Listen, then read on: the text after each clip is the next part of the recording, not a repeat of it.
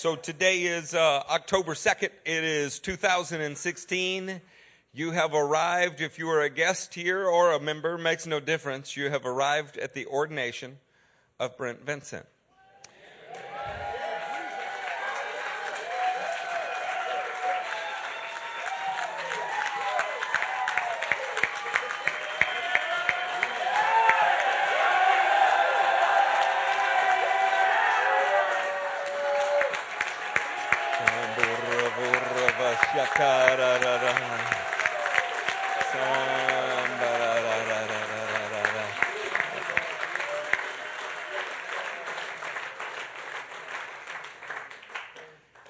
This is the very reason this church was formed. We wanted to see lives like Brent and Teresa formed into a tool in the hand of God. So I want to read you a letter that we are presenting them, and then there will be a uh, message from the pastors that are on the stage. Congratulations, Brent, Teresa. Today is your ordination day. At some point before time began, the living God purposed in his heart that he would use men like you to complete the body of the Lamb that was to be slain. Angels have longed to look into this plan, and they've been denied access. But you have been given both access and participation. As you participate in his plan, we know that you and Teresa will continue to be pleasing to the Lord in an ever increasing measure. We admire the way that the Vincent family is tenacious in obeying Jesus, and we stand in awe of the Spirit's power within you. Today, men are acknowledging that they recognize the calling that God has always had on your life. Figuratively, you're in the polishing stream along with many other stones. But by the grace of God, you have been selected for a specific task. Even as David chose five smooth stones, so has Jesus chosen you. Stay close to the chief shepherd and continue to be shaped by him so that you will fly straight and slay that giant. As Moses told Joshua, we now remind you, Rak Kazakamatz. Be strong and courageous, for you must go with this people into the land. Do not be afraid. Do not be discouraged. Our shared hope is that we will obtain a better resurrection by presenting others to Yahweh as the fruit of his labor in us. Remember that your first presentation of fruit is your own family. You, like Abraham, have been chosen to direct your children and household after the Lord to keep his way by doing what is right. As your blood brothers, by the blood of Jesus, we pledge our love and support to you as you carry out your God given task. We recognize God's ordination on your life, and we are thrilled to be a part of what Yahweh is doing in your life. As we continue in the work of the Lord, make it your goal to be concerned only with Him who enlisted you as a soldier. Refuse to be concerned with the affairs of civilians. Instead, carry out the chief shepherd's orders. We are confident that as our shepherd's appearing nears, you will remain one of his brightest stars. This was written by your friends and fellow servants of the One Association churches. I added a quote to it that I think is fitting for you guys. This was written by a man named C.T. Studd. And it's fitting, Brent. You've become a stud. Too long have we been waiting for one another to begin. The time of waiting is now past. The hour of God has, has struck. War is declared. In God's holy name, let us arise and build. The God of heaven, he will fight for us as we for him. We will not build on sand, but on the bedrock sayings of Christ, and the gates and the minions of hell shall not prevail against us. Should such men as we fear before the world, aye, before the sleepy, lukewarm, faithless, namby-pamby Christian world, we will dare to trust our God. We will venture our all for Him. We will live and we will die for Him. And we will do it with its joy unspeakable singing aloud in our hearts. We will a thousand times sooner die trusting only our God than live trusting in man. And when we've come to this glorious position, the battle is already won and the end of the campaign is in sight. We will have the real holiness of God, not the sickly stuff of talk and dainty words and pretty thoughts. We will have a masculine holiness, one of daring faith and works for Jesus Christ. Our prayer for you is that every word of that continue to be exemplified in your life as we have seen it to this point. Our pastors are now going to walk us through a selection process, a qualification process, and an implementation. We're going to do it from the Word. You will hear the law, the prophets, and the writings. You will hear it from pastors that have been raised up and sent out, and pastors that are raising up and sending out, because we together affirm the great call of God on your life. Pastor Matthew, would you step forward? Turn your Bibles to Numbers chapter 8. Say there when you are there. There you go, loud and proud. There.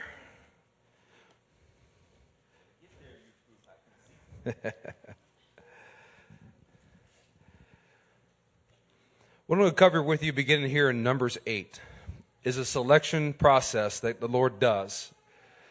And it has, and how it has a familial tie to it, meaning that how he makes us family in that selection process. And there's a deep importance in that familial tie because this is more than just an association of people of like mind or like dress or like hobbies. What sits in this room, for those of you who are in love with Jesus, sold out and born again, is that we are selected by the King of Kings to be the family of God. Amen? Amen? Now, can you say without a shadow of a doubt that Brent Vincent, along with his family, has been selected by God to be at this church? Amen. And very soon, in a few days, then to go to Indonesia. Amen? Amen? So, with that thought in mind, let's start in verse 5 of chapter 8. The Lord said to Moses, Take the Levites from among the other Israelites and make them ceremonially clean. Now, I had the wonderful pleasure of participating in one of the first events that was a mandate given to the Vincent family in order for them to come to a mission trip with us to Mexico. You know, even at Six Flags over wherever, there's an admission price. So, how much more with the things of God that there's also a price to pay? And the very first thing that was mandated to Brent Vincent was if you want to come with us to Mexico, we need to know that you're serious. So you are currently living in Lafayette, Louisiana, 315 miles or so from Houston. And we want you to drive, you and your whole family, on a Sunday morning prior to the Mexico trip and come and meet us here. And when Brent Vincent did that, it began to show a seriousness and a commitment that he was willing to be selected to be a part of what we were doing. Well, then ensued the Mexico trip, and we're riding in my Ford F 350, and I have Brent, Teresa, Brenton, and Abby, their oldest children. And not 15 minutes after we crossed the border, we were selected by the Mexican cartel. They pulled us over. Of course, I didn't know that until the truck pulled in front of mine, and out came two men with AK 47s. Well, they brought out their weaponry, but I want to let you know, right then and there, the mettle of the Vincent family was tested. And for a split second, I, I wondered in my mind, what is this man and his wife and children going to do? Uh, I'm going to pray in tongues until these guys just move. But what are these guys going to do? And without skipping a beat, we were all shouting at the top of our lungs in that truck in tongues, calling down the name of Jesus. And as you can see, we still made it back home safe and sound. I knew from that day, that long uh, car ride from Houston to Matamoros and back, that these guys were handpicked by the Lord to be a part of us and part of us for a reason. So let's continue on. Number one, we identify that God chose them. Secondly, in verse 7, to purify them. Do this, sprinkle the water of cleansing on them, then have them shave their whole bodies and wash their clothes, and so purify themselves. So, Brent, we're not going to ask you right now to shave your body. Amen. Everybody else can say amen to that. Yeah, there we go. Bear witness to that. But the purification process is a removal of what doesn't belong. And in doing so in a, in a believer's life, hardships are the main course of the meal. So, what we had the opportunities over the past uh, six, seven years is watch the Vincent family and Brent as their head go through hardship after hardship of God purifying and refining, purifying, refining. It's like watching a blacksmith take iron and heat it in a furnace and then pound it out, heat it in a furnace and pound it out until it's shaped into something that is beginning to take form of what the master is going to use in his hand. And what we have before us is a man's life along with his family's that has been purified by the will of God. Everybody say amen to that? Amen. amen. Let's pick up in verse 12. After the Levites lay their hands on the heads of the bulls, use the one for a sin offering to the Lord and the other for a burnt offering to make atonement for the Levites. What this next phase is sacrifice. Well, in that purification process, it allows you then to make right sacrifice before the Lord. And what we begin to see in the past year and a half or so is Brent sacrifice rent houses, sacrifice their, their own home, putting it on the market sacrifice even the treasure things that they have for each one individually. For Abby, a ukulele. For Brent, a car. And as they lay these things before the Lord and is consumed in the fire of his presence out of their obedience, it then further verifies that they have been selected by the Lord. And so the Lord is going to use them to then go to the next next part of where I'm going. So verse 15, let's read this. After you have purified the Levites and presented them as a wave offering, they are to come to do their work at the tent of meeting. Everybody say, do the work. We have this as a, a mantra, as a saying of vision for our church. But a wave offering would be taken by the priest and in celebration and thanksgiving, wave it before the Lord. You know what we're doing here today and we'll continue to do? We will wave the Vincents before the Lord as an offering that is holy and acceptable before God.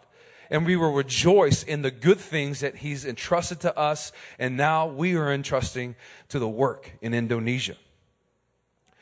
The offering itself, as seen in verse 11, was an offering from the people by Aaron to the Lord. So we'll break this down a little bit further. The Vincents are an offering from us, from LCMS, LCMF. Everybody say us. By Aaron, Jesus is the high priest in the order of Melchizedek, not of Aaron, but standing in the same place. So we are taking the Vincents, we are giving them to Jesus, and what Jesus is going to do is use them before the Lord for his work. Amen? Amen. Amen. Next, we substitute for the firstborn with the Levites. Let's read verse 18. And I have taken the Levites in place of all the firstborn sons in Israel. Saints, whenever the Vincents land and their feet touch Indonesian soil for the first time as they set their, their tents and houses up there, they are a representation of us in that work. Whenever Brent Vincent, Teresa, or their children advance the kingdom of God, that is life changing ministries advancing the kingdom of God in India, I mean, in Indonesia. So, how important is it that not only we celebrate today in what God is about to do, and much more, we need to continue to support these guys as they further the work that God is doing from us through them. Amen? Amen. Next, Levites are a gift to Aaron and his sons to do the work in the tent of meeting. Joy, pull up 1 Chronicles 28, verse 20.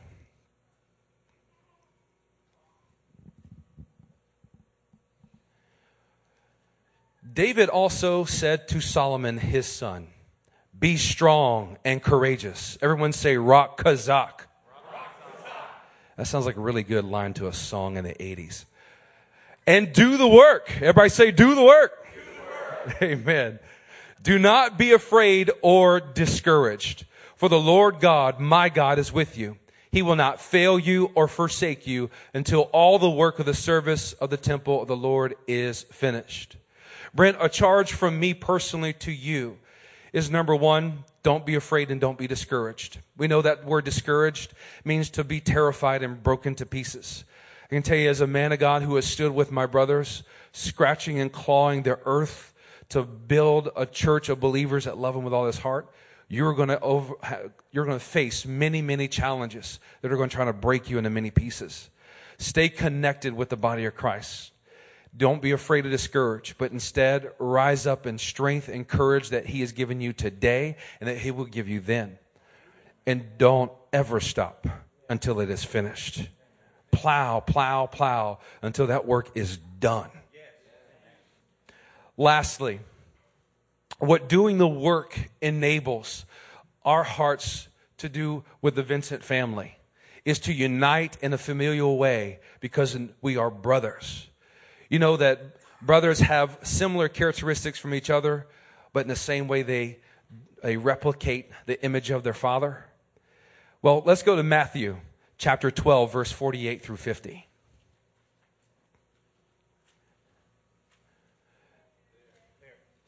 Let me encourage all of you who are witnessing this ready, set, go time of the Vincents. That when you set out to do something for Jesus, you know, those that you think should support you and should, should encourage you the most will be those closest to you. Well, I can tell you here in this body, we absolutely will. But particularly for family members, you also anticipate that to be there. And I can guarantee you, there will be those that you think should and you expect it and they don't. Jesus is thriving in his ministry. He's beginning to demonstrate who he is with miracles, with power, with teaching and authority no one has ever seen. And his mother, with brothers and sisters, all you Catholics take notice of that. His mother and his family came to take charge of him because they thought he was out of his mind. I can tell you when you go to do the will of God, there will be those that you expect to support you and they think that you are crazy. Expect it to be there. And set your hearts on these verses, 48 through 50. He replied to them, Who is my mother? Who are my brothers? Pointing to his disciples, he said, Here are my mother and, and my brothers. So, Brent Vincent, in your heart, remember this day. You point to everyone in this room who has loved you, supported you, been with you. We are your brothers. We are your sisters and your mothers and fathers in this place. And the, the last verse rings true. For whoever does the will of my Father in heaven is my brother and sister and mother. I, I can say, brother, it's an honor to be in the family of God with you. It's an honor to have witnessed the work of God that you are doing and that you will do. And absolutely, we stand with you, brother. Amen. Man, I'm fired up now. Like we should sing We Are Family. we are family. Pastor Matt uh, talked about the selection process from Numbers 8. I'd like to talk about the qualification process from Leviticus 8. So if you turn to Leviticus 8 for me, we're going to start there. we can think of a lot of things in the New Testament that give us qualifications. You can read through Timothy, you can read through Titus, and find certain qualifications for ministers. But we're going to go back, being the church that we are, we're going to go back and see what the original qualifications were. We're going to find the roots here in the Older Testament. Leviticus chapter 8, say there when you're there. We're going to start in verse 5. It says this Moses said to the assembly, This is what the Lord has commanded to be done. Everybody say commanded. commanded. These are not suggestions. These are not good ideas that you might want to think about. These are commandments from the Lord on high. Then Moses brought Aaron and his sons forward and washed them with water. Pastor Matt did a great job of talking about that purification process that the fiery trials help to purify us. This is also hinting at that and showing us that same principle yet again. Verse 7 He put the tunic on Aaron, tied the sash around him, clothed him with the robe, and put the ephod on him. Everybody say ephod. Ephod is a priestly garment. This is not a normal garment. This is not something that people walk around daily with. This is something that is set aside for the priestly contingent. And we'll look here and we're going to find a very interesting thing. It's just one ephod. Everybody say one ephod. One ephod. But there are three parts that we're going to look at.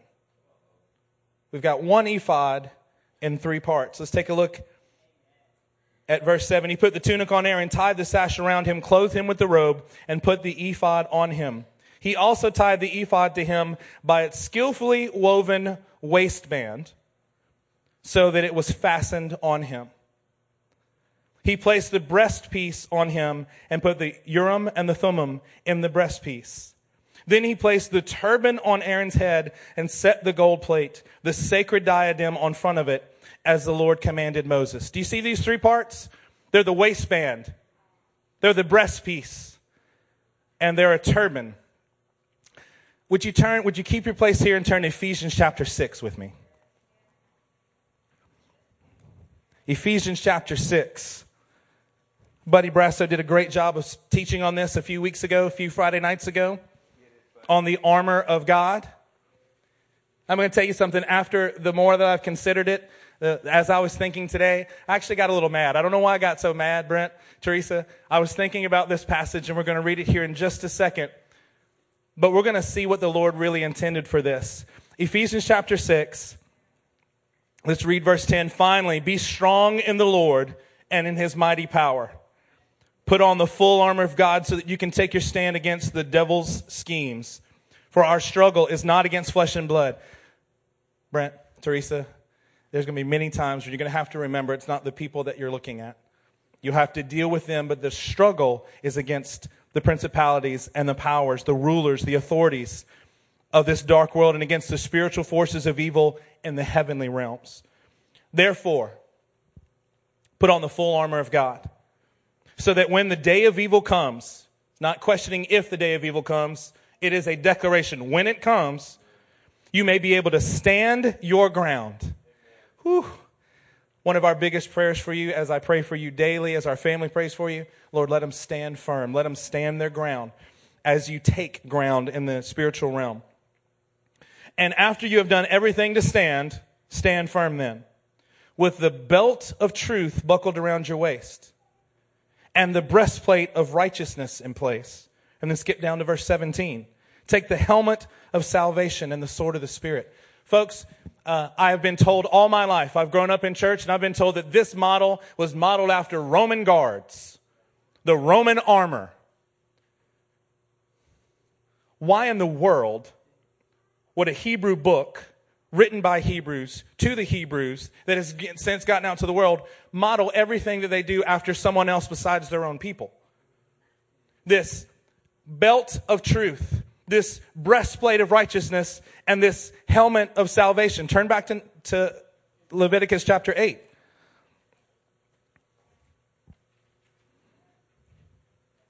He also tied the ephod to him by its skillfully woven waistband. Does that sound like a belt of truth to you? It does to me. I can imagine that Paul was sitting there and as he's thinking about it, he's not thinking about a Roman guard. He's thinking about the very priesthood of God. Of course he's thinking about the men that he would see over and over and over again. Those who were charged to be the power of God on this earth. That's who Paul was thinking about, and we can see it here. The belt of truth. Verse 8, he placed on them the breastpiece and put the Urim and the Thummim. Hold your place here and turn to Exodus chapter 28. Are you guys with me this morning? Exodus chapter 28 and verse 30. Uh, let's go back to verse 29, Exodus 28 29. Is everybody there? Yes. Good, because you're going to want to see this. You're not going to want to miss this this morning. Whenever Aaron enters the holy place, he will bear the names of the son of Israel. Where? Over his heart. On the breastpiece, on the breastpiece of decision as a continuing memorial before the Lord. You know it's a continual memorial? When we have a breastpiece of righteousness, when our acts of righteousness that are over our heart. You know why we do what we do? Because we've got God's righteousness that rests upon our heart. Look at verse 30. Also put the Urim and the Thummim in the breastpiece so that they may be over Aaron's heart whenever he enters the presence of the Lord. You know what you can't do? You cannot enter into God's presence unless you walk in holiness, unless you walk in righteousness that covers you. Thus, Aaron will always bear the means of making decisions. Our world is terrible at making decisions. So many believers have no idea what they're supposed to do. I can assure you, when you walk in righteousness, you will have God's presence right over your heart and you will be able to make the decisions that you need to make. The Vincents are going to walk in righteousness. They're going to have their waist. They're going to be held together by the very power of truth. They're going to get so much in the word they already have. That's marked their life. They will continue to do so. And you know what it does? It holds you together. You know what it does? You have the acts of righteousness that are upon you. And back, it talks about, uh, in, back in Leviticus, verse 9, it says, Then he placed the turban on Aaron's head and set the gold plate, that plate that declared the holiness of our Lord, the sacred diadem on front of it as the Lord had commanded. Sounds like a helmet of salvation to me. A divine, the divinity, the gold that speaks there. It reminds us of, of His holiness. It reminds us of His godliness and it covers our mind. It protects our mind. It's almost like God hasn't given us a spirit of fear, but of power, of love, and a sound mind. Folks, anything that you read in the New Testament, we will preach this. We have preached it. We will continue to preach it. Anything in the New Testament that you love, there's an Old Testament origin to it. Don't think that they've skipped out. They are exactly thinking these things that we are reading today. Let's turn to Isaiah chapter 59. Isaiah 59.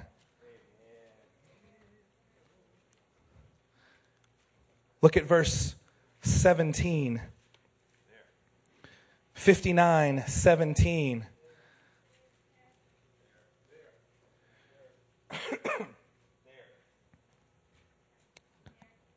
says this He put on righteousness as his breastplate and the helmet of salvation on his head. He put on the garments of vengeance and wrapped himself in zeal as in a cloak. Again, folks, this is Older Testament, right? We see it from the law. We're seeing it from the prophets that this is what we are supposed to be wearing. This is the full armor that we put on. Paul listed it for us in a nice fashion, but this is screaming to us. It's declaring from, from all the way back to the beginning. It's declaring that this is God's plan for us. To be held together with truth, to walk in righteousness because it protects our heart, and to have our minds guarded by the helmet of salvation. I don't, you, I, I am excited about this, and you don't seem to be as excited as I am, and that's okay. I'm still excited. Turn to 1 Thessalonians chapter 5.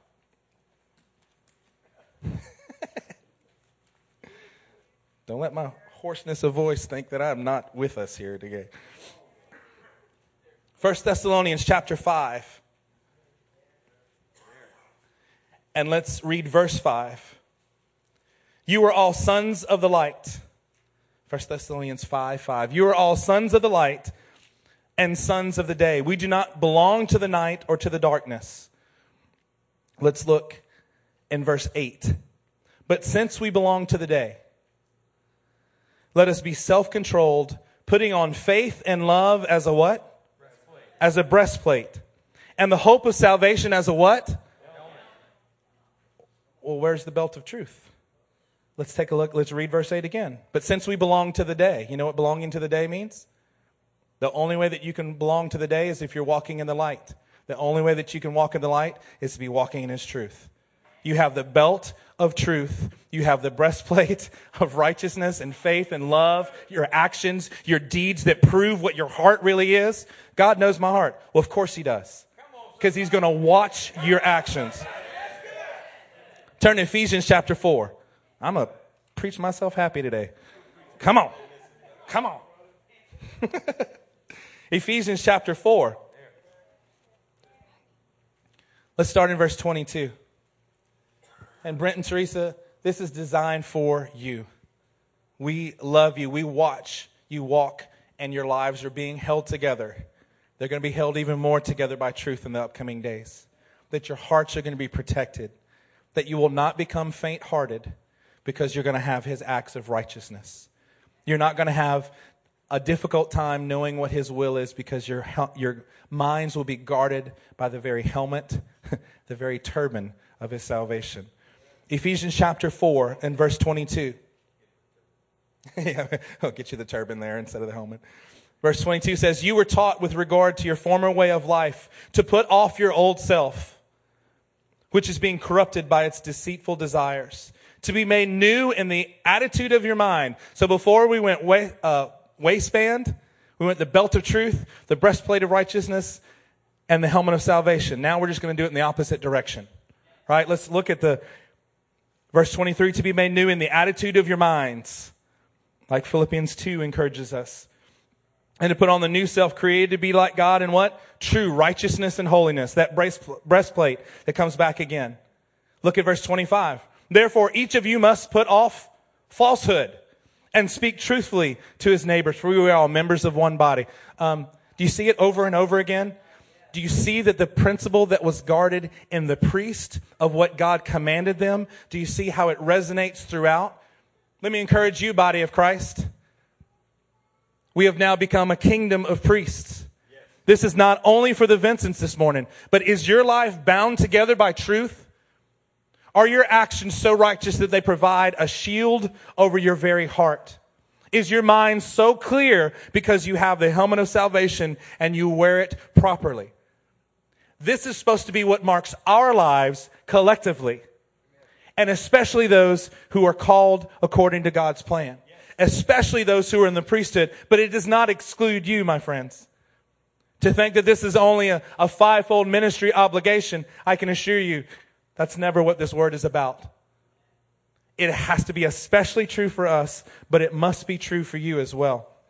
Let's turn back to Leviticus chapter 8.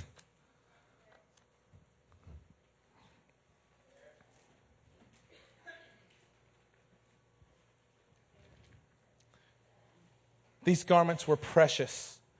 They were made with the finest of linen. They were handcrafted by the most skillful of craftsmen.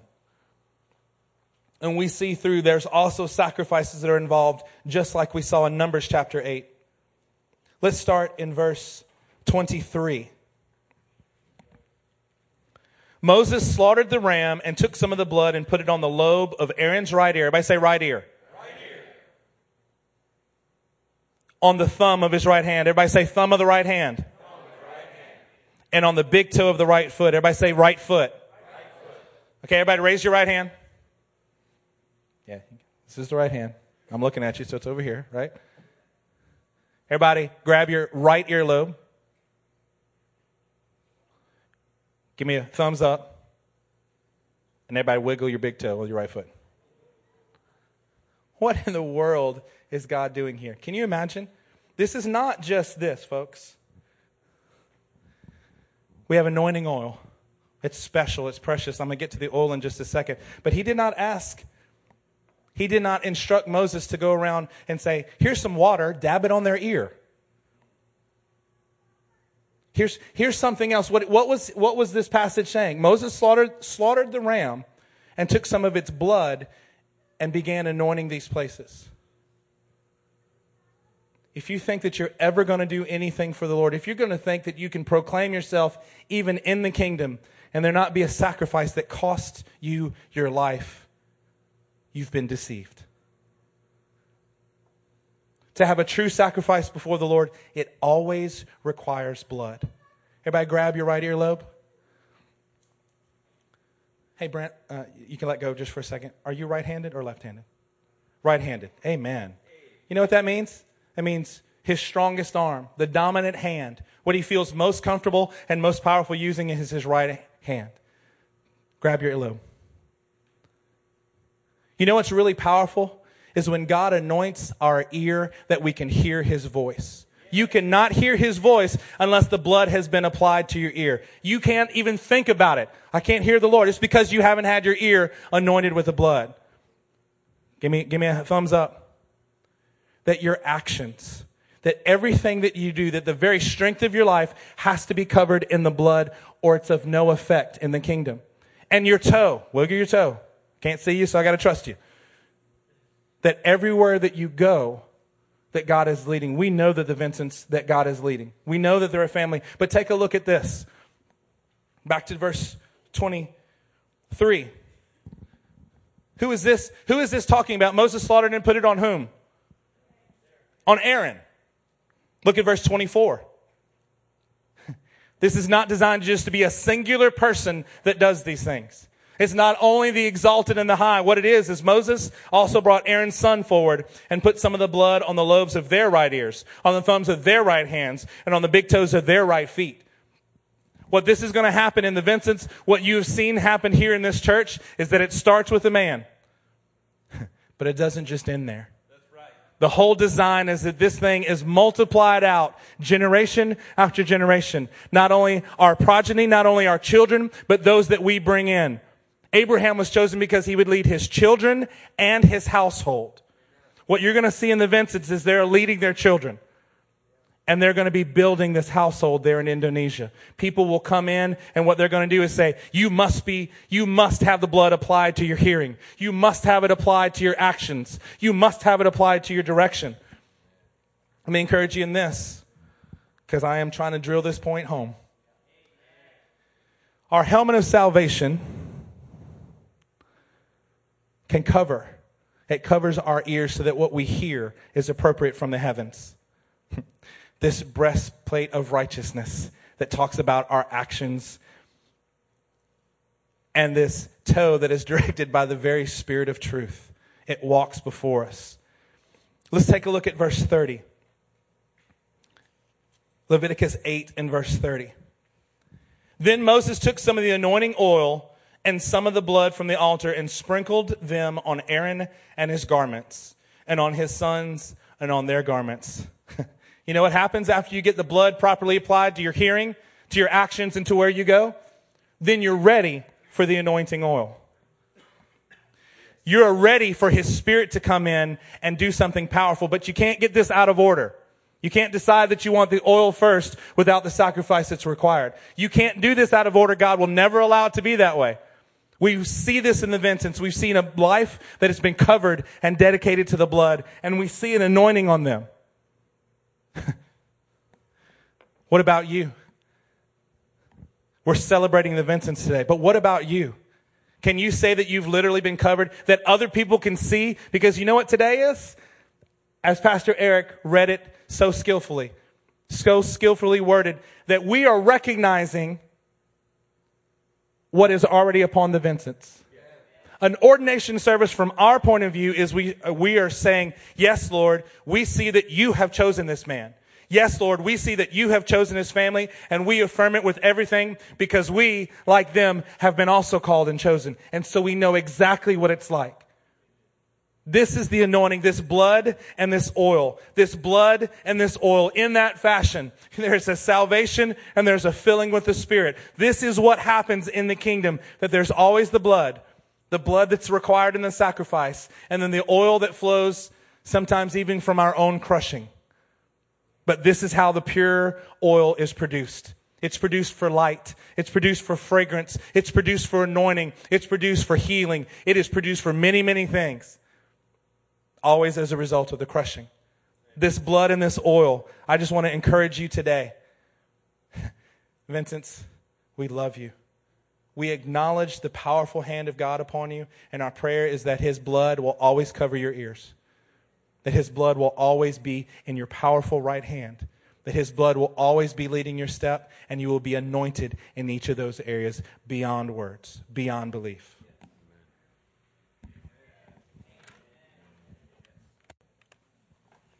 Can you hear me? With which ear? Will you work with me? With which hand? Will you go with me? Yeah, but what foot will lead you?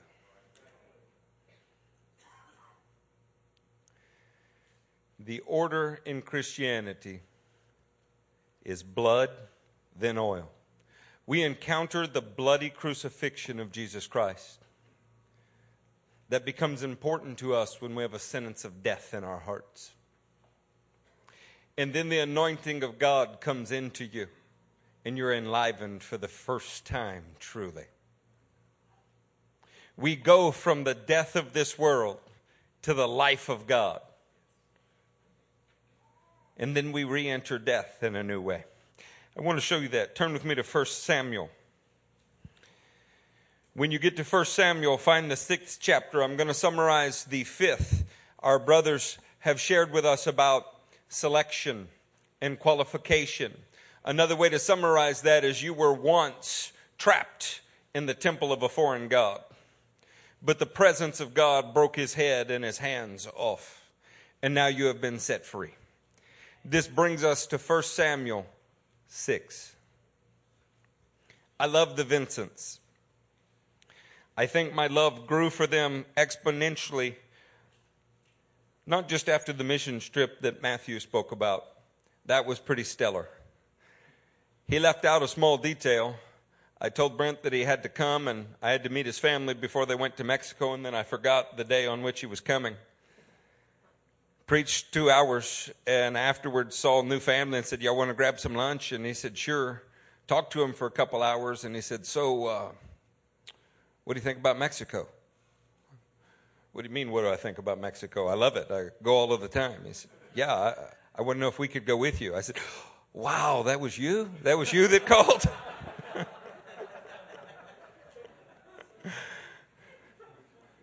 the kingdom requires patience.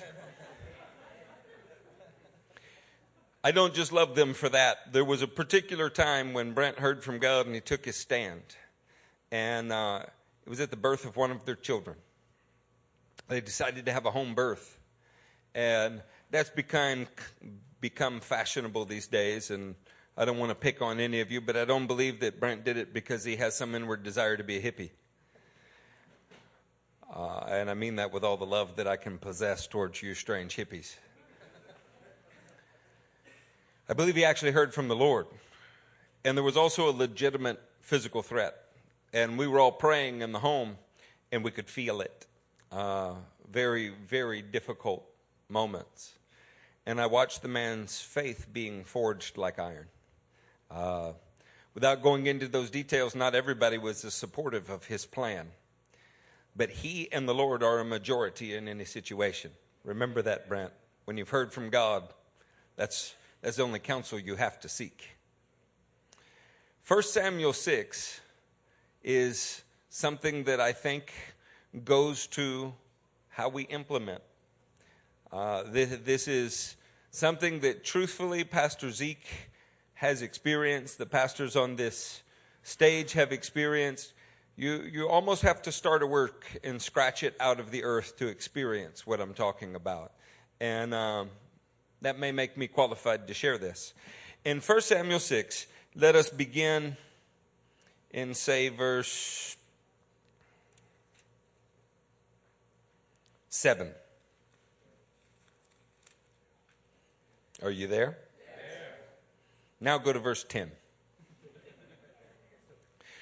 So they did this. They took two such cows. Say, holy cow. Now ease up, mama, on your children. They're doing just fine. These cows are holy to the Lord right here. So they did this. They took two such cows. Don't take it personally, Brent. I waited for Teresa to leave. I'm not calling her anything. I'm calling you a cow. They took two such cows and hitched them to the cart and pinned up their calves. One of the most difficult parts of this process for Brent and Teresa is they don't get to take every one of their offspring to Indonesia. There is always a cost for the gospel. It is always difficult. How fitting that Brent would have to entrust his firstborn son to the Lord the way that the Lord has entrusted the name of his firstborn son to Brent. That is a beautiful thing. They placed the ark of the Lord on a cart along with it, the chest containing the gold rats and the models of the tumors. Then the cows went straight up. Say straight up I believe that Brent and Teresa will go straight up to Indonesia. They've not wasted any time. They didn't form a committee for 10 years to determine the viability of their campaign. They heard from God and they've gone straight up. I know a little something about that. The Lord spoke to me on a Friday. Jennifer and I put our finger on a map on a Saturday and we moved on a Monday. When the Lord speaks to you, waste no time. Like Philip, you run to the chariot.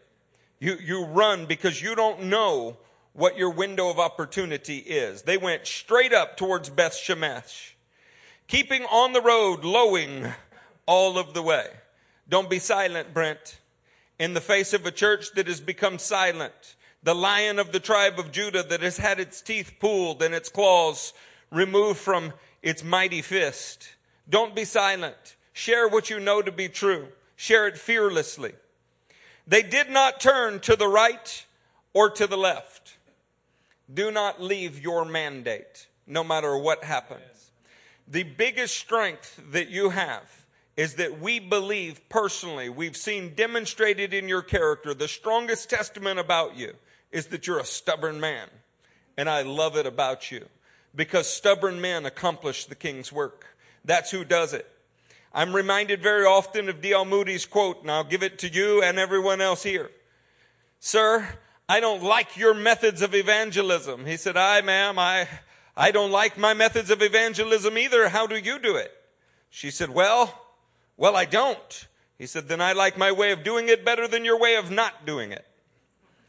Stubborn men have always advanced the gospel. If you don't think Paul was stubborn, then ask why his friends were unable to dissuade him from going to Jerusalem. Ask why he fought to get back into an arena in Ephesus. Stubborn men advance the kingdom. Amen, honey? Amen. Is there anything you wanted to share with me today? Oh, amen. She testified publicly. Let that uh, be recorded. Then the cows went straight up towards Beth Shemesh, keeping on the road, lowing all of the way. They did not turn to the right or to the left. The rulers of the Philistines followed them as far as the borders of Beth Shemesh. Now the people of Beth Shemesh were harvesting their wheat in the valley, and when they looked up, they saw the ark. They rejoiced at the sight. Brent, I believe that people will rejoice at the sight of your coming. It will be something of wonder to them. You look different. You act different. You dress different. Before this is over, you will be Indonesian. But in the beginning, it's a new and wondrous sight. And why would a man bring his family here? Well, because you're carrying the very presence of God. The cart came to the field of Joshua of Bethshemesh. That can't be by mistake that that Hebrew word is Yeshua. And there it stopped beside a large rock. The people chopped up the wood of the cart and sacrificed the cows. Somebody say, Holy cow. As a burnt offering to the Lord, the Levites took down the ark of the Lord together and the chest containing the gold objects and placed them on a large rock.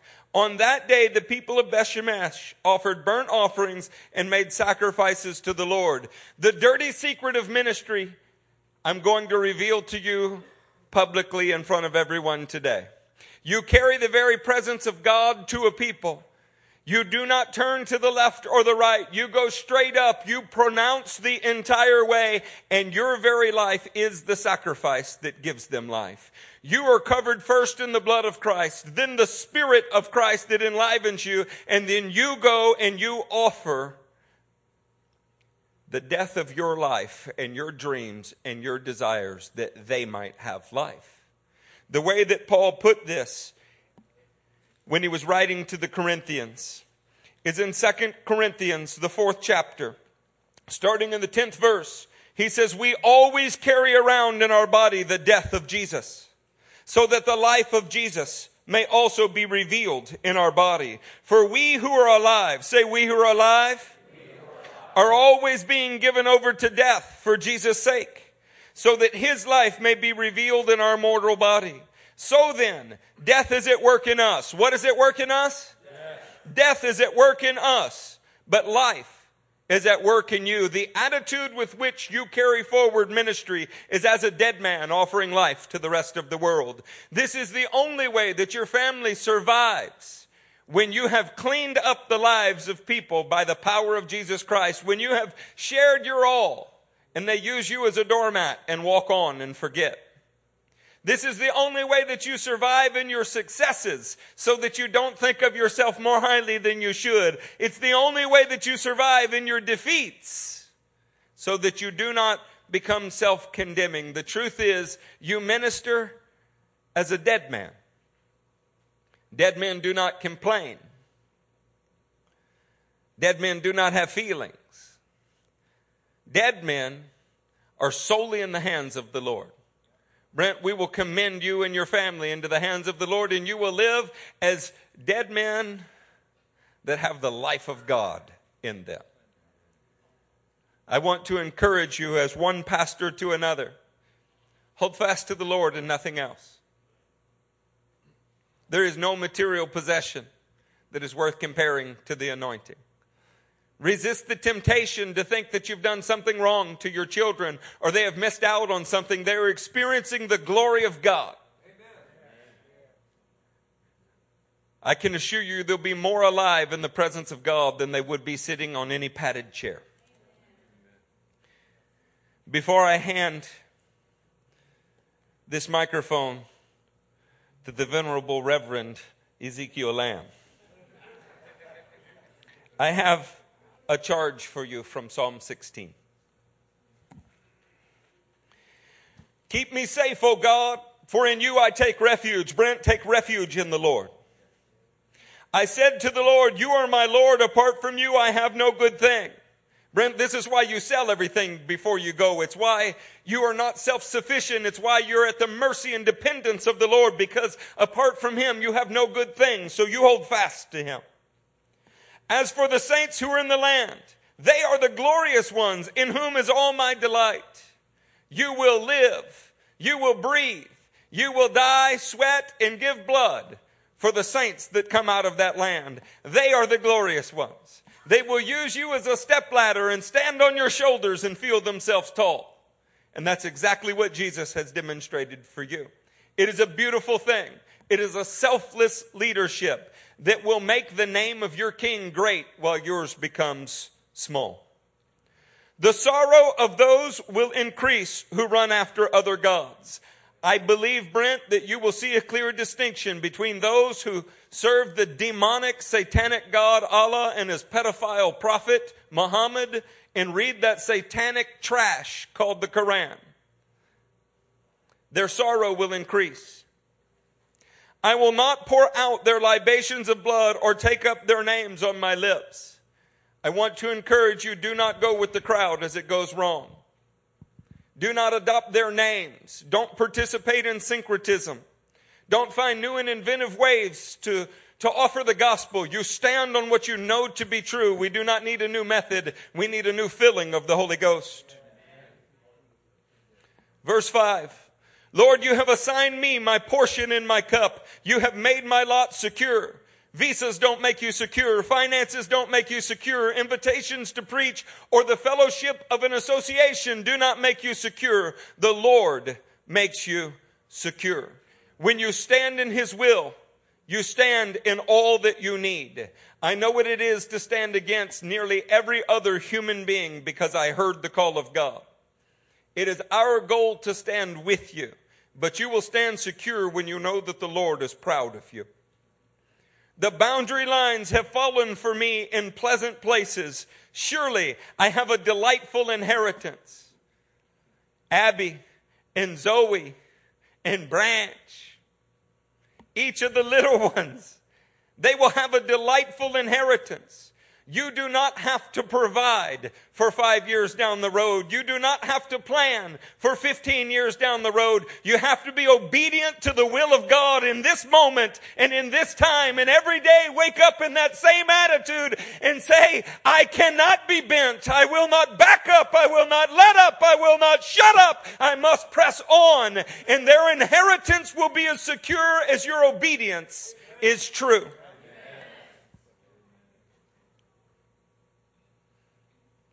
I will praise the Lord who counsels me. Pastor Sutherland has spoken to us about the anointing upon your ears. There is no sweeter thing, no more enlivening thing to the spirit of a man than when his soul is crushed and he has not seen that which he has longed for, but the Lord whispers his counsel into his ear. My own soul has been rewet many a time.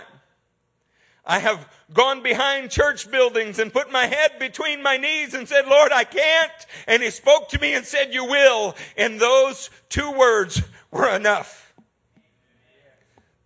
I know what it is to minister out of a crushed spirit, and I'm telling you, none of us desire it, and it is better for all of us. Even at night, my heart instructs me. I have set the Lord always before me because he is at my right hand. I will not be shaken. Do not give the enemy the satisfaction of watching your knees tremble together. Instead, make him watch you moving forward in the will of God. Do not speak words that would encourage your enemy because he is listening and he is watching and he will fall before you.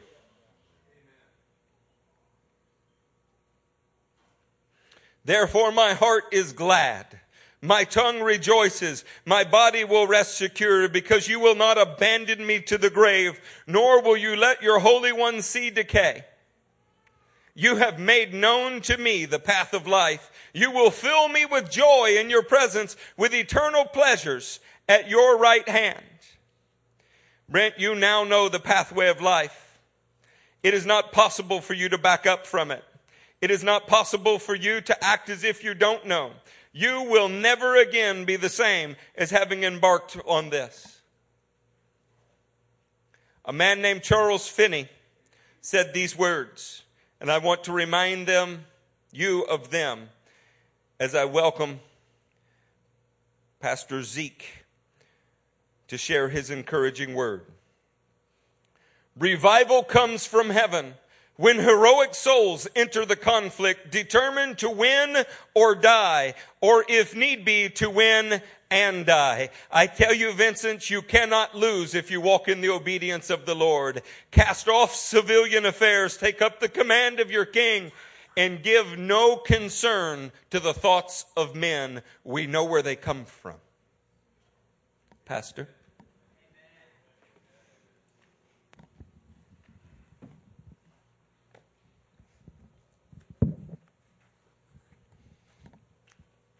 You ever just need to hear the words, You got this?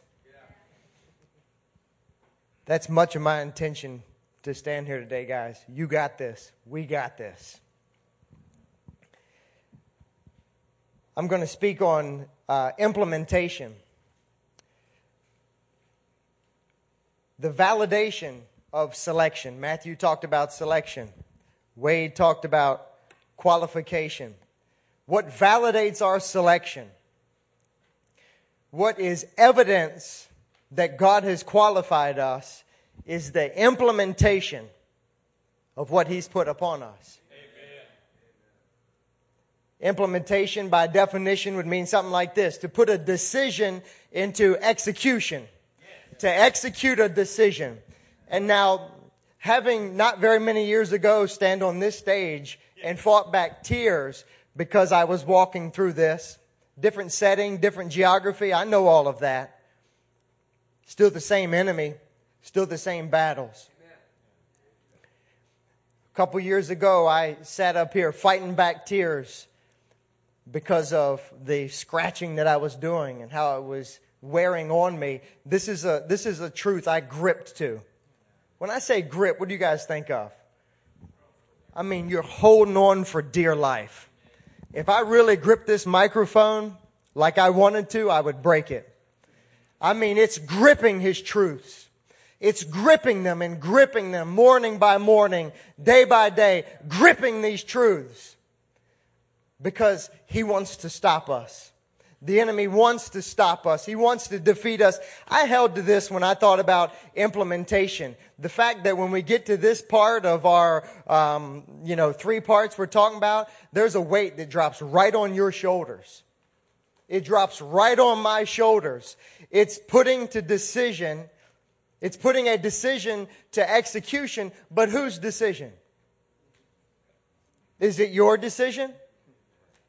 Not according to what my brother preached. God chose you. Yes. Brent and Teresa, He chose you. And every day you'll have to wake up and the executing of God's plan is keeping so ingrained in your mind that this isn't my choice. God handpicked me for this. He handpicked you for this in every day of your life starting Tuesday evening, as we navigate through airports, as we do all of that stuff, we're going to remind ourselves, He chose me. Yes. He chose that whole family, all those beautiful children. He chose you. This is executing His decision. That's a heavier weight, church, don't you think? Yes. This isn't something they just dreamed up and thought up. This is the hand of God upon them. Implementation. Go to Psalms chapter 27. And I'm going to start in verse number 7. Psalms 27, verse number 7 implementation. How do we carry this out? How are we going to make this happen? Verse 7 says, Hear, O Lord, when I cry with my voice, and be gracious to me. Answer me. When you said, Seek my face, my heart said to you. You hear that? He's speaking. When you said, Seek my face, my heart says to you, Your face, O Lord, it's all I will seek. Do not hide your face from me. Do not turn your servant away in anger. You've been my help. Has he been your help, brother? That'll, that'll never change. That'll never change. Amen. He's been our very present help in yes. times of storm. Yes. How can we not love him? How can we not trust him? We must be driven to the kind of faith that'll let us do things that cause people to think we're crazy. You know, when our loved ones think that we're crazy, prayerfully, many times it's out of love. And yet, nothing trumps the voice of God. Nothing. I'm, I'm getting down to verse number nine. Do not hide your face from me. Do not turn your anger. I mean, do not turn your servant away in anger. You've been my help. Do not abandon me. Do not forsake me, O God of my salvation. My father and they mother, my mother, they've forsaken me, but the Lord will take me up. But the Lord will take me up. See, it's gripping stuff like that. It's not reading it and passing by it and think, oh, that was a nice scripture. It's gripping this. It's gripping it. But the Lord will take me up. Teach me your way, O Lord. Lead me in a level path because of my foes. Uh, do not deliver me over to the desire of my adversary, for a false uh, witness have riven, risen against me. And such as breathe out violence. Verse 13 and 14 is where I really want us to find our strength. I really want us to find uh, our strength and confidence in a scripture such, such as this. And guys, we're going to grip this. We're going to grip it the whole way that we fly there. And I was so excited to get here and look you guys in the eye, look you guys in the eyes and say, we're going to do this. This church stands here and says, we're going to do this. There's not a day you're going to be on your own. We're going to do this. This, these few verses must echo in our minds over and over and over. It's what we grip to. It's what we hold to. It, it's what carries us through the storm and allows us to come out on the other end. It's, it's verses like this, uh, and it's seasons like this. This is how the pack gets narrowed way down when the going gets tough. That's when the pack really narrows out. And the ones that come out on the other end, though it's a narrow road, they've held to something like this. I would have despaired. I would have. I would have despaired except I believed that I would see the goodness of the Lord in the land of the living. I would have despaired, but I believed. I would have despaired, but I li- believed. And you know what you're going to have to hold to, brother and sister and whole family? Is that which you can't see yet, but you know He's promised it and He's good on His promise. He's the only thing that's ever been tried and found true. He's good on His promise and He says, if you will hold fast to these words, I would have despaired. See, one of the great things that everybody's testified about you is that you're hard headed and dismay does not seem like something that's going to overcome you. And yet, you're going to wake up in, the mor- in, in a morning in Indonesia and you're going to have to put this on. We're going to have to help him put it on. I would have despaired. What kept him from being despaired? It wasn't that he was currently seeing the land of the living. It was that he believed that he would see the goodness of the Lord in the land of the living. And so that might be five years with two families. And you say, man, I can't see it. It's there. I know what it's like to spend almost three years and have just a couple of families. And I love it. Amen.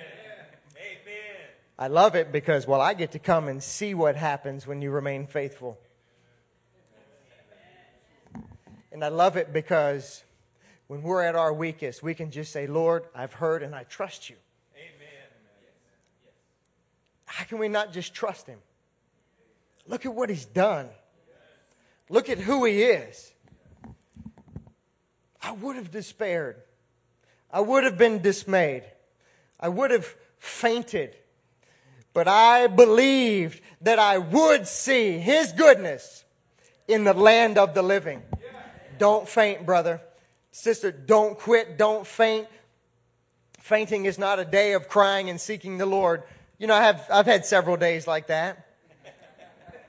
I was finishing a particular project at my house and it, it got overwhelming and I just, it was close to the middle of the night. I just ran out in the bushes. I'm not even fond of the bushes at night, but I ran out there and I kneeled. I kneeled and I wept. And I wept and I wept and I wept. And I run to the bushes when I weep because I don't like for people to see me. There, that's an insecurity. Break me of it, please. I hide behind the church. Yeah. And, brother, I was on my knees. And it never, though, felt like fainting. It's there I was getting my strength from the Lord. And what separates those from uh, who weep and fall on their face before the Lord and those that are crying is the ones who fall on their face before the Lord. They stand up and they walk right back to the task. Amen. Walk right back to the task. I would have despaired. I would have despaired, but I didn't because I believed. I believe. Nobody else can see it. You might not be able to see it. Believe that you will see His goodness. It's His goodness, right? In the land of the living. And He says, wait for the Lord. Somebody read a scripture this morning up here. Might have been Alicia. Wait, be still, and know that I am God, or something like that. Wait for the Lord. Be still. And then it, verse 14 Be strong. Let your heart take courage. Yes. Everybody say yes. Yes. Yes. Wait for the Lord. Let's go to uh, the book of Galatians, chapter number 6. Galatians, chapter number 6.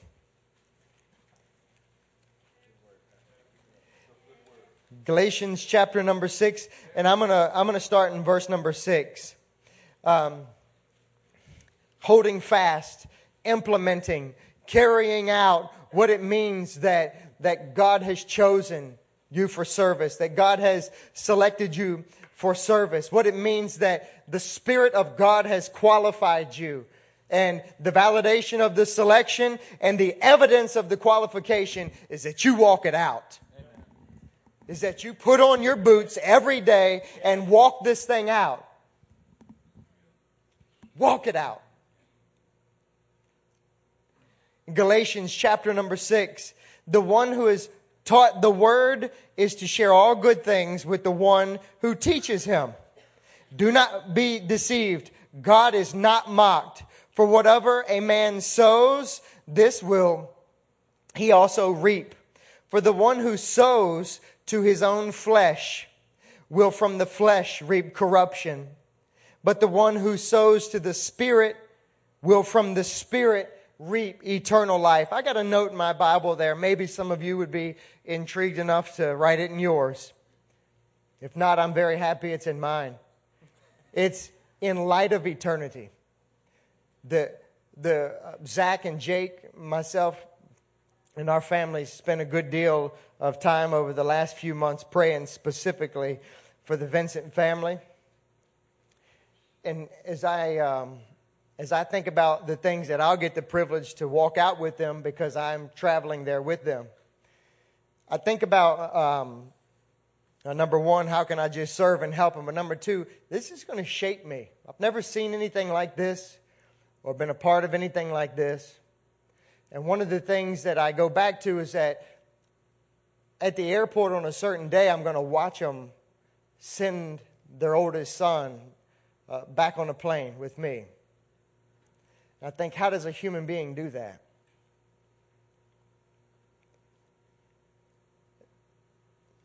I still got a few years with my oldest, but he's getting close.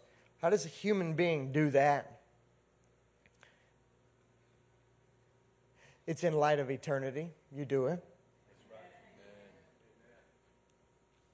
You do it in light of the fact that this is such a short dot on the map to what's at stake for all of eternity.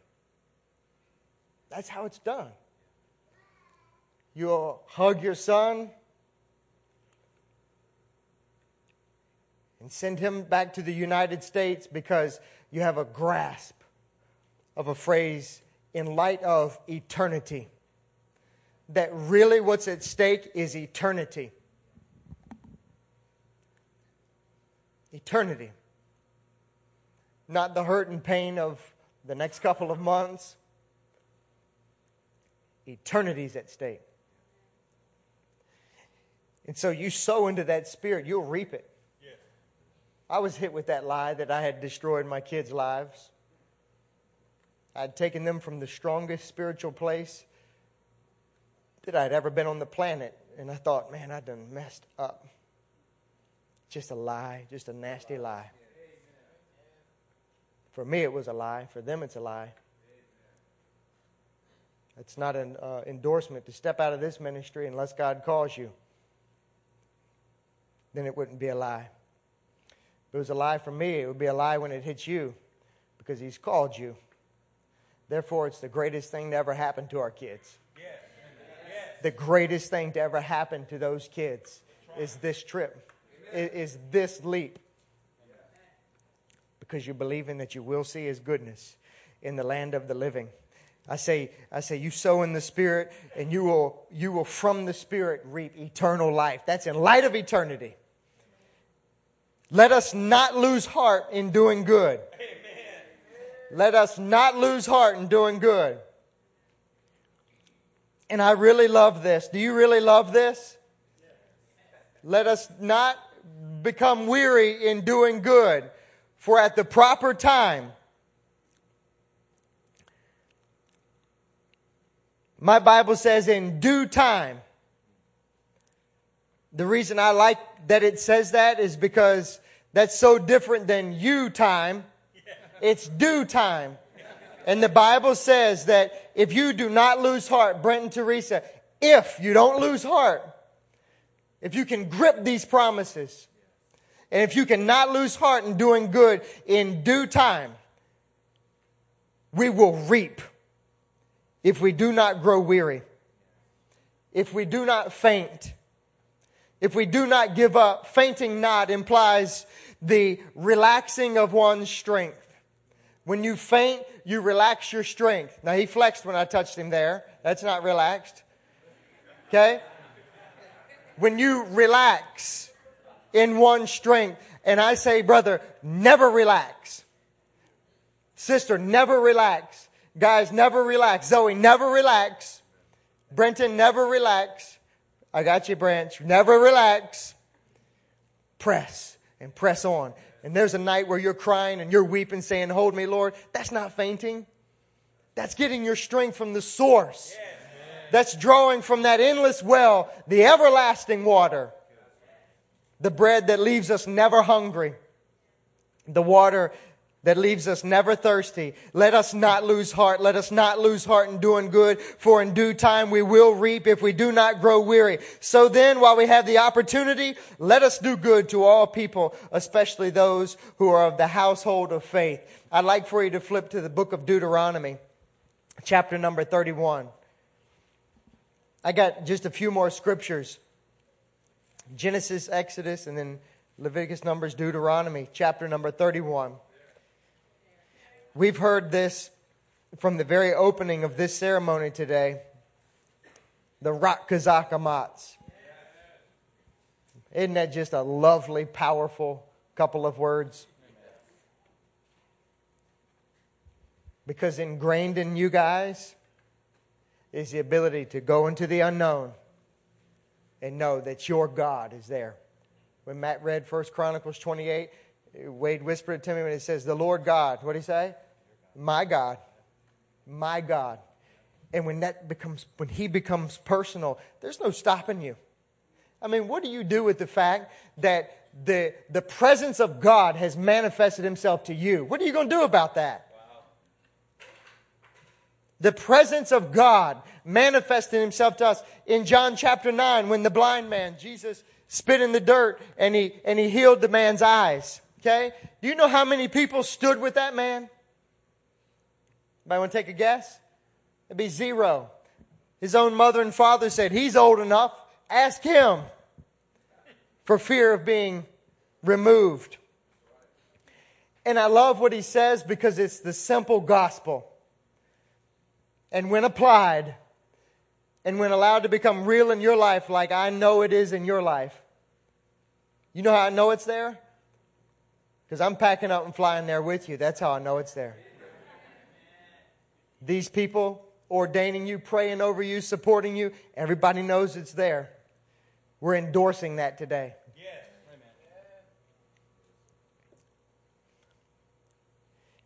The blind man. I think it's in verse 25, maybe, or something. It's like John chapter 9. My translation would say it like this They're questioning, they're asking him, What do you got to say? What do you got to say? What do you got to say? I don't know. But this I do know. Once I was blind, now I can see. What are you going to do about that? What, what do you do about that? And you've had an encounter with God that's led you to take leaps of faith. Keep encountering Him, He'll keep holding you. Deuteronomy is where I'll finish. Deuteronomy chapter number 31. I just want to go to verse number 1 to start.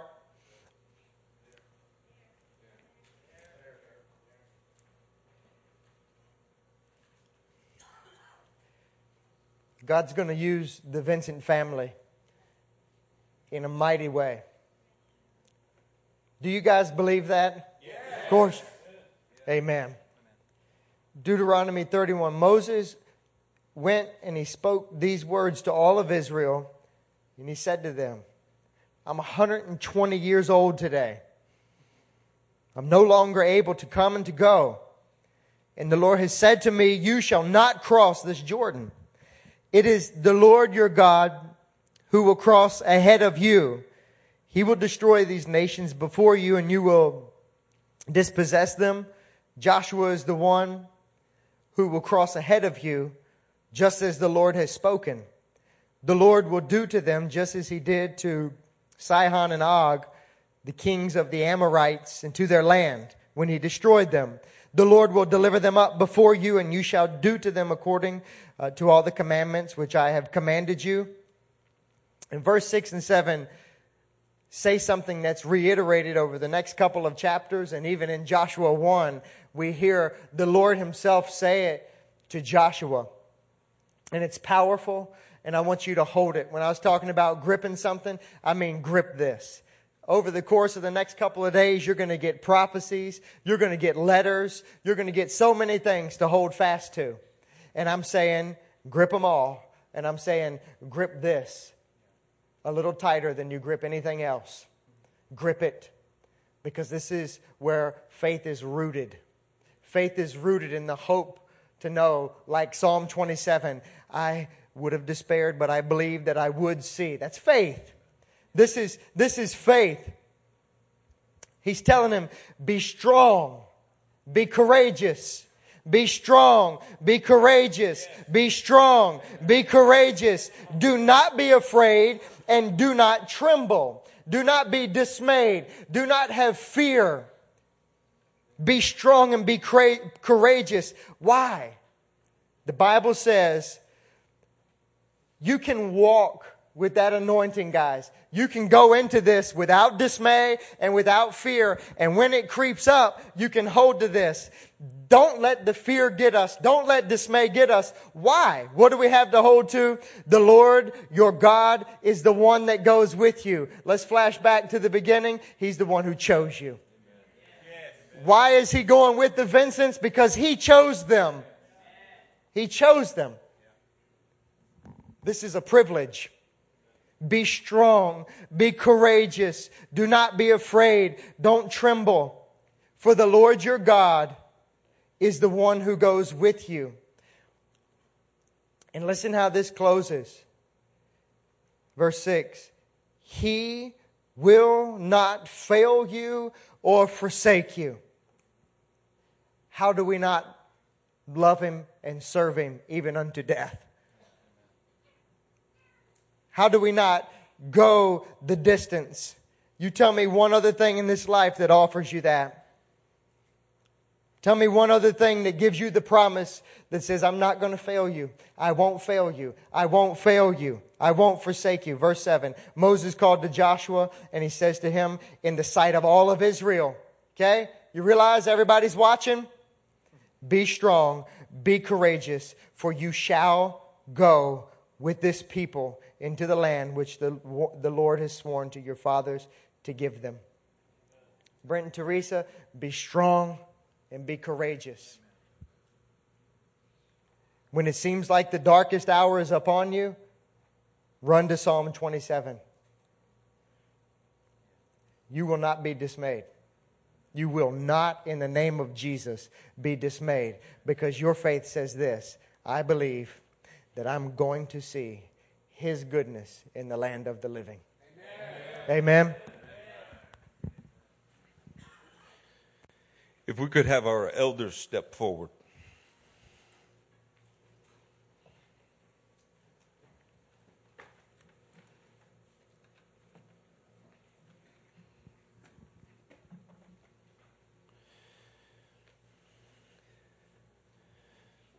This body is about to recognize the ordination of Brent Vincent. That's best expressed through the elders of our congregation.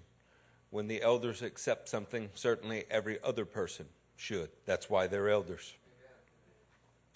Monday in this building, 7 o'clock, we're going to fellowship with each other. It'll be a time of worship and prophecy. This is when you guys get to present Brent and his beautiful family to the Lord. Right now, we are presenting them to you. On Monday, with prophecy, with encouragement, you get to present them to the Lord. And we will send them off in a manner worthy of those who risk their lives for the gospel. Amen. Amen. Brent, Teresa, would y'all come forward?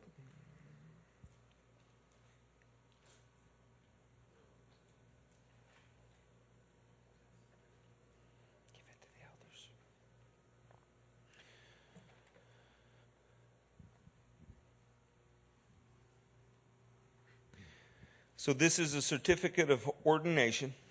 It has been signed by Pastor Lamb, Pastor Sutherland, Pastor Piro, and Eric Stevens. We don't have a lot in this world, Brent,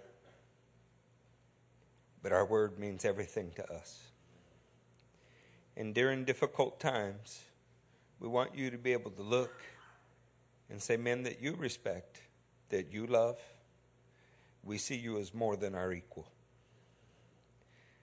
We see God's hand upon you for this task. We want to look at you and say, You've got this. Teresa, during the inevitable moments where Brent struggles to believe that's true, your job is to remind him to help him be the very man that God has called him to be, even as he has helped you walk as a princess of the Lord all these years. I couldn't tell you enough that nobody could have impressed upon me the kind of discouragement you face. I didn't believe it when they tried. I thought, you maybe. But I'm called. You will minister from places of weakness in God's power. That's how this works. And you will learn to love it. I am proud to have pastored you guys. I'm proud of everything that you've done here. And I just want to take a minute for the body of leaders right here to put their hands on you, pray, and affirm that you are qualified. You've been selected by God, you have been qualified by God.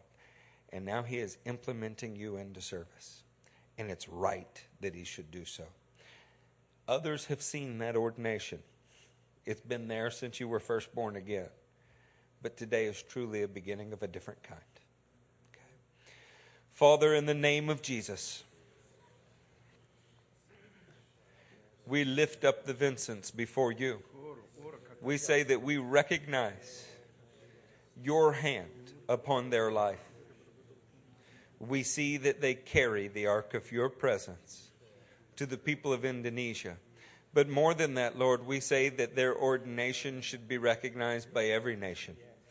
They are of the kingdom, and they will spread your kingdom wherever they go in every nation, and many will come from them that will spread your kingdom. Lord, they will ordain others and send them into the other nations of the world. Lord, we ask for the power to crush Islam this day. We ask for the power to tear the veil away from the sons of Ishmael. Lord God, to tear the veil away from those that have been deceived by lying spirits, those who have accepted a whore instead of a bride. Lord, we ask that you would put in their mouths words of life, that their eyes would see like your eyes. Lord, that the strength of their hearing, their workings, and their traveling would be in you. We, the body of life changing ministries, we, the One Association churches, lay our hands upon the Vincents and affirm what you have done in them. And we say, let this body and all churches of the One Association bear witness today that Brent Vincent is ordained into ministry.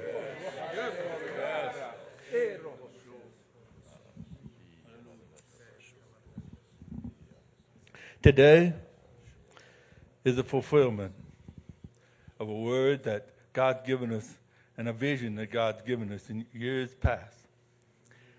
That this is, as the arm of God begins to grow and it reaches across the land and reaches across the water to other lands. Yes. And so shall they go. And as they go, this arm, just as your arm, is still attached, still attached to, to the body of Christ, to the one association, to, to this family, that just as they go and just as your arm is attached to you, so shall they be attached to you. And that we will always call to, me, to remember and to lift them up into prayer as God can move in their lives and using them as your extended arm, as God's hand uh, grows in, in power and in strength. In Jesus' name.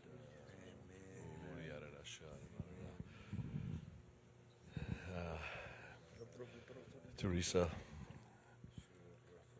Brent, uh, I want you to understand that the words that uh, have been spoken today are not just words. I want to reaffirm that this family stands with you. Yes. Our arm will stretch as far as it needs to for to do whatever it takes to help you in your ministry. Yes. Uh, we are fully committed.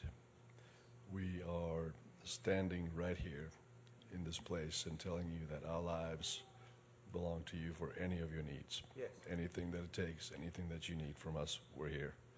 So please take that to heart and do not attempt to suffer through this by yourselves. We are here. Amen. The words given to you today by these men were given to them by God. These were fine words today. These were anointed words today specifically for you. You are designed for the task. You have been groomed from birth, but now the seal of God is placed upon your calling. And again, as everyone has said, you're not alone. Although you go as dead men to a place with people who are really dead. You are alive in Christ, and you bring the light of God with you. Their complaint is nothing. The Lord has his hand upon you and your family. We've all seen it. The power of God is upon you and your children. You will walk in victory. The enemy will fall before you. And again, you're not alone.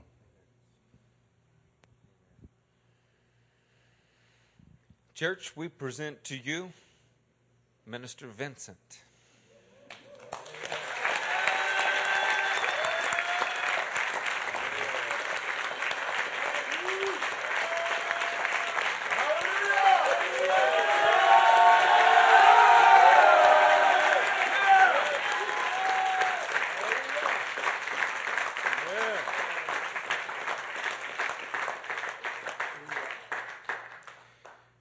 Before we put the microphone in Brent's hand and ask him to close us in prayer, I want to remind you again tomorrow is a celebration, a prophetic time, a time of worship.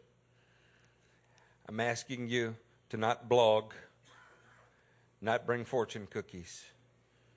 Reach into the heavens and grab hold of a truth that God gives you for them. Amen. Secondly, those of you that aspire to ministry, I'm telling you as a father in the faith, put in the work. This is not for the faint hearted. Most that start do not finish. Those that come from the one association will complete what we have started. Thirdly, I'm telling you that we have as much obligation to support this family as we do Titus. It is no different. So this church has stepped forward and said any shortcoming, any shortfall, period, no matter how big, no matter how small, is our responsibility. If you desire to join us in that, mark it in the offering box. They will always receive more, they will never receive less. Ever. Okay? Y'all love them? Yes. Give them a hand one more time before we give this to Brent.